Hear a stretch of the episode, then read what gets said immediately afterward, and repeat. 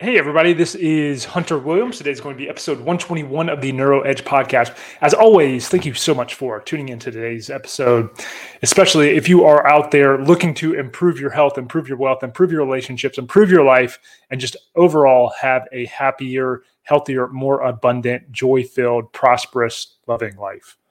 Boom. Let's get into it. So, the name of today's episode is The Tools for a Better Life.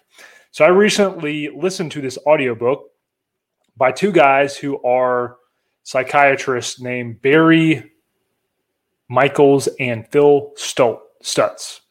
And I wasn't expecting a lot. I came across this on a book review website and it was listed as one of the top books. I was like, oh, that sounds like pretty cool. I'll listen to it. I have an Audible credit. And so I listened to it and it was so profound that I had to listen to it again.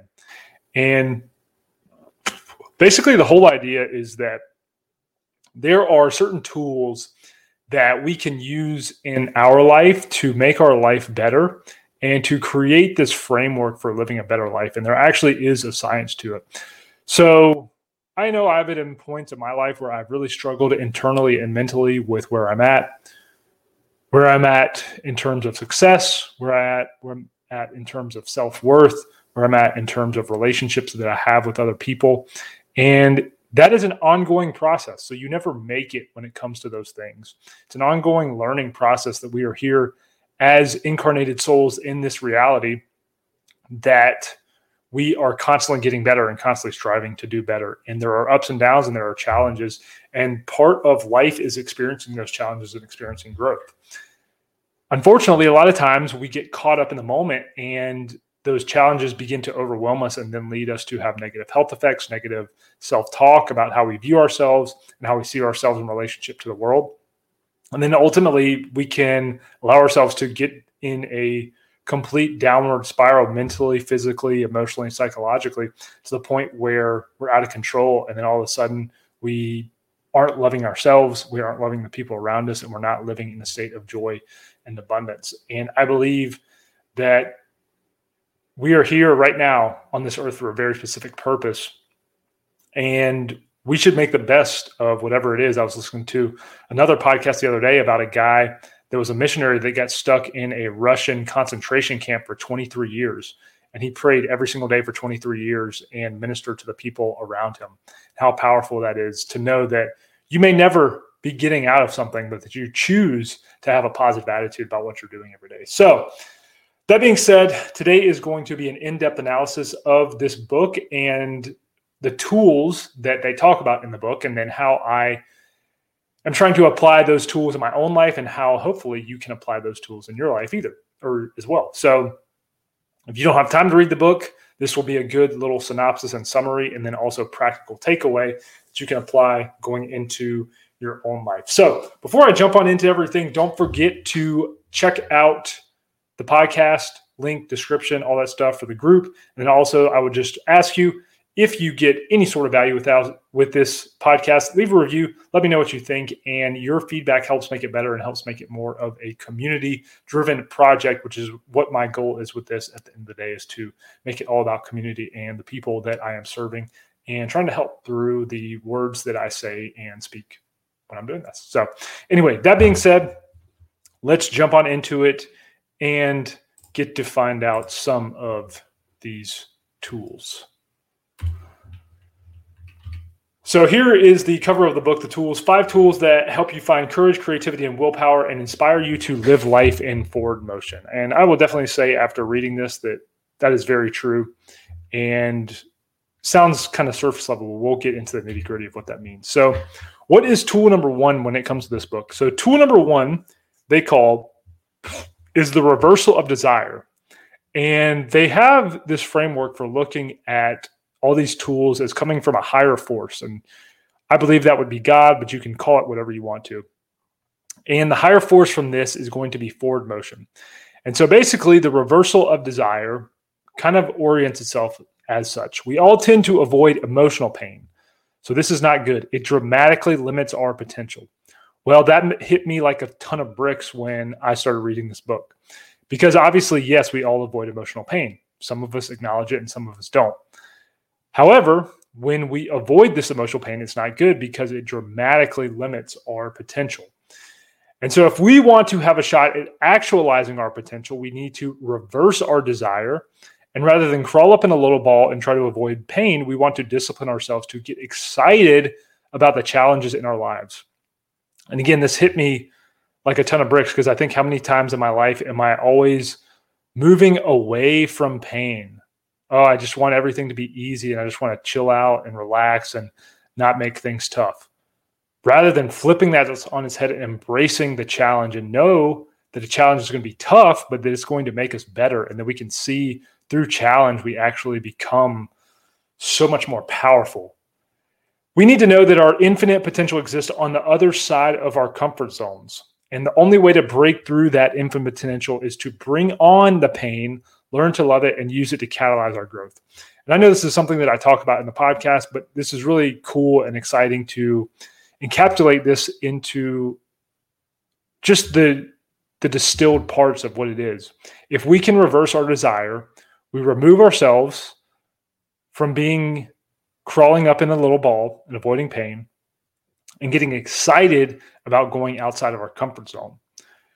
The call to adventure and the real joy to life is on the other side of the comfort zone. So it is pushing yourself outside of the things that you don't want to do. And we need to use it to catalyze our growth as a catalyst for growth. So, again, nothing that I didn't know intellectually, but when you go through these and then you see uh, areas in your life that you're doing this and you're kind of doing it unconsciously, where you're avoiding pain, to consciously push through those things is something that's very important. And again, it's a constant reinforcing of that each and every day, week, and month of your life. Tool number two is active love. And this is something also that I have been convicted of doing myself. So, in terms of the higher force, this is going to be an outflow from the higher force. And basically, have you ever been stuck in a mental loop when you're looping around in your head again and again about all the same things that someone has done to annoy you. And Stutz and Michels call this the maze. So it's kind of when we get stuck on this loop, kind of like when a CD skips and it's stuck on a loop or something is just playing over and over again. And so we want to notice when we're actually stuck in this maze and how to get out.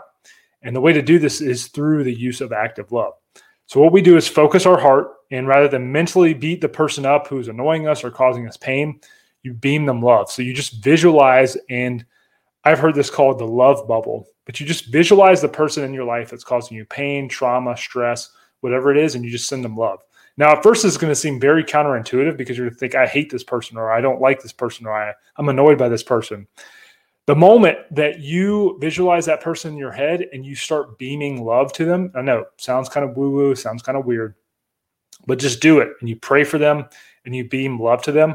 All of a sudden, you are sending ripple effects in the frequency of the world that is demonstrating love to that person and also love to yourself. So this is something that you have to do actively and you really need to focus on doing and even if it's just someone cutting you off in traffic. And the moment you stop yourself from getting upset at that person and then you just send love to that person, you are actually changing the ethereal nature of the universe around you. And that's why this tool is so powerful. Moving along, tool number three is inner authority. And the higher force of this is self expression. So, Stutz and Michels basically have this idea of the shadow. So, our shadow is the part of us that we despise most and prefer to hide from the world. And their recommendation is we need to bring that dark shadow to light. So, without integrating these aspects of ourselves we're ashamed of, we can't fully trust ourselves and express ourselves with authority. And so when we're suppressing all the areas of ourself that we can't stand, that we have these insecurities and low confidence about, that's actually inhibiting our self-expression. So whether it's afraid, you're afraid to talk to strangers, whether you feel that you're not good looking, whatever it is, that's going to inhibit the potential you're trying to re- reach. So Stutz and Michels, they help us create a living embodiment of that shadow self and call it up when we feel fear in front of people. And the example of this is in the book, he talks about him giving a speech and he froze up during the speech. And then all of a sudden, he thought of the 14 year old version of himself who was the smallest kid in high school and terrified of most things. And he teamed up with that version of himself. So basically, what you're doing with this idea of the shadows, you're taking the deepest, darkest parts, and the depths of your soul that you don't like about yourself, or that that version of yourself that you can't stand, that, that like drives you mad, that you wish you could change, and then you're bringing yourself a meeting that part of yourself and you're using it to conquer whatever it is. And when you do that, you have so much more self love, but then you're also demonstrating the authority over yourself where you have control over that. And that side of yourself doesn't rule you and doesn't control you anymore. You all of a sudden become one with that and you have control over it so that you can make yourself go through the challenge of whatever it is that you're trying to achieve. And then again, as we saw with the comfort zone, tool one, when you're reversing desire and you're moving through that, progress, change, and development is on the other side of that comfort zone. And part of that, we need to have this inner authority. Tool number four is the grateful flow. And obviously, everybody talks about gratitude. It's real trinity to talk about gratitude. But the higher force from this is otherwise known as the source. So, if we ever feel depressed, overwhelmed, or just feeling like we're down in the dumps, it's time to connect to source by getting our grateful flow on. And so at this stage, in this tool, we all know that gratitude is scientifically proven to boost our mood. But Stutz and Michels say if there is a key to influencing the future, it's through bold action. And unless you can control your mind, you're spiritually immature. And then they take us to the next level by making conjuring gratitude a fine art. So we need to discipline our mind to always see the amazing thing in life and get our grateful flow going. There's no better way to connect to source of all higher forces, joy, love, and all things good than having gratitude. So understand how impactful gratitude is. I feel convicted of this myself just because the last few days I've been down on myself, and a lot of times it happens when I'm really busy. And I stop actually thinking about how much I have to be thankful for. Because if you're here in America, you have something to be thankful for. If you have a house to live in, if you have food to eat, you have something to be thankful for. And you can always build off of that.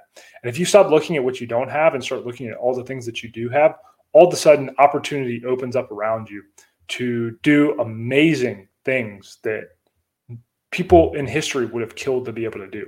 So I think again, this is one of the most important things. Obviously, you hear this, and I used to hear this and be like, oh yeah, grateful, blah, blah, blah, whatever. But when you truly sit down and go introspective and think about all the things you have thankful thankful for, it will start to change your worldview about how you see the world.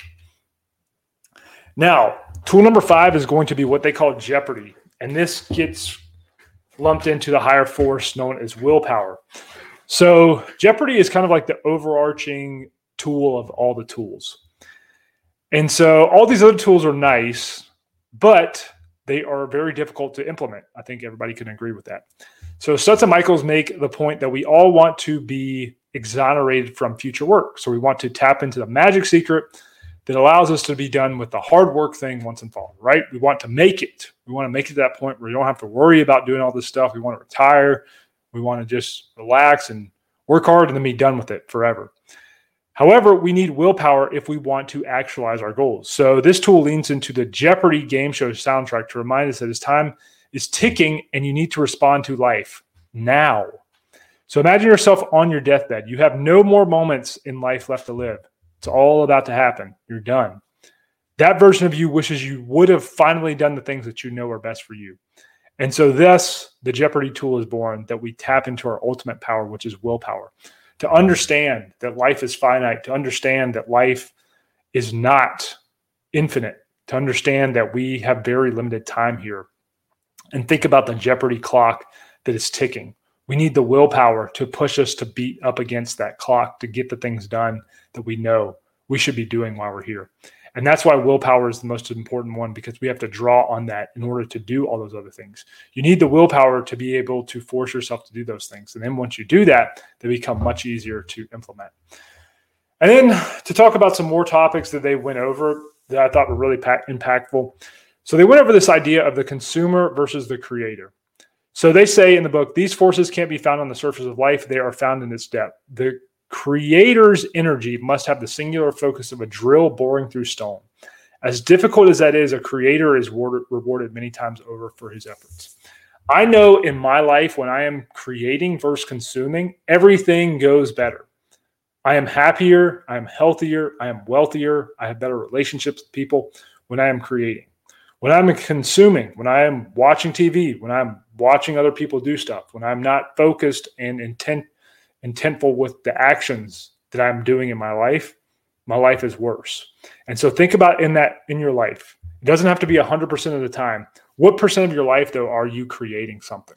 Are you focused on conscious creation around something that you're passionate about, around something that helps make the world around you better. So think about that. Are you a consumer or a creator? And when you are consciously creating, your life will be rewarded many times over. I can assure you that. May not seem like it at first, but keep doing it. Do it and do it and do it and use that willpower to do it over again.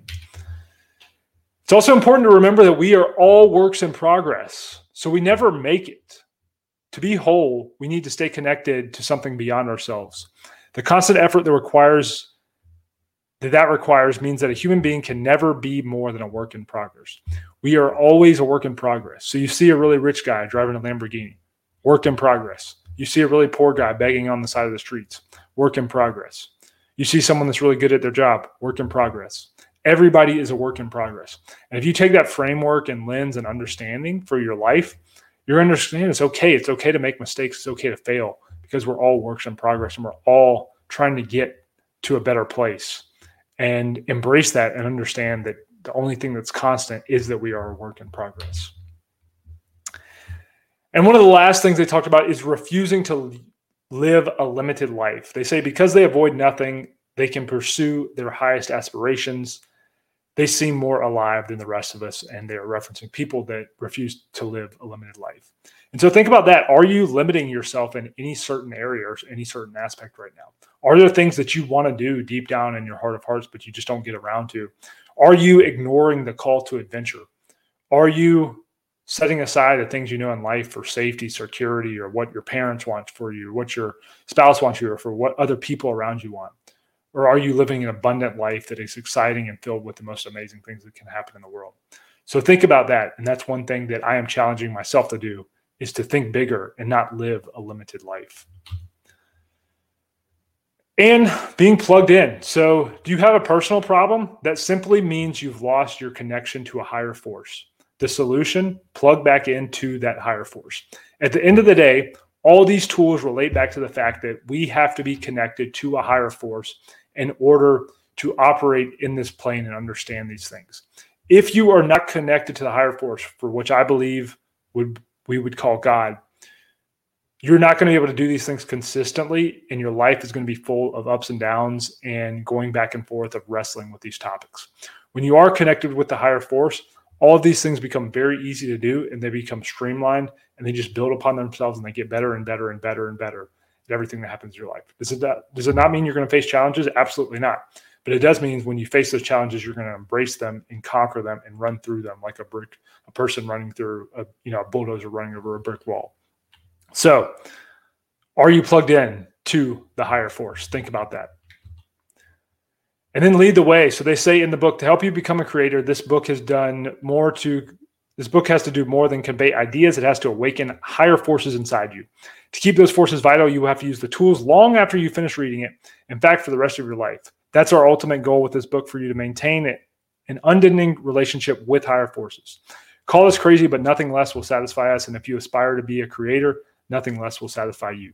So, are you going to use these tools for your life? Are you continually going to reconnect with the creator above you and then also become the creator inside. And so I close it out with one of their quotes Real happiness is the constraint, is the constant, excuse me, real happiness is the constant presence of higher forces in our lives. So, that being said, do you have the presence of higher force in your lives constantly? That is what is going to help us live a better life, help us be more abundant, and help us fulfill and achieve all the things that we want to, and more importantly, understand why we're here and what our purpose is for being here. So that was the tools. Hopefully, that was helpful and maybe save you the time to read the book. I still highly recommend going and reading the book or doing like I did and listening to the audiobook. So go check it out and Let me know your thoughts. Let me know if you try any of these mechanisms. And again, this is a really cool framework for understanding how we live our life and how we can condense a lot of the abstract metaphysical things that we experience that we know are there, but sometimes it's hard for us to put a finger on to kind of categorize those and understand how we can use them and how we can live better. So, as always, my sincerest gratitude goes out to you for listening to this. I really appreciate your time for tuning in today to make yourself better. And if you have any feedback, let me know. I look forward to seeing your review or seeing your comments, all that stuff. And I will talk to you guys soon. Peace.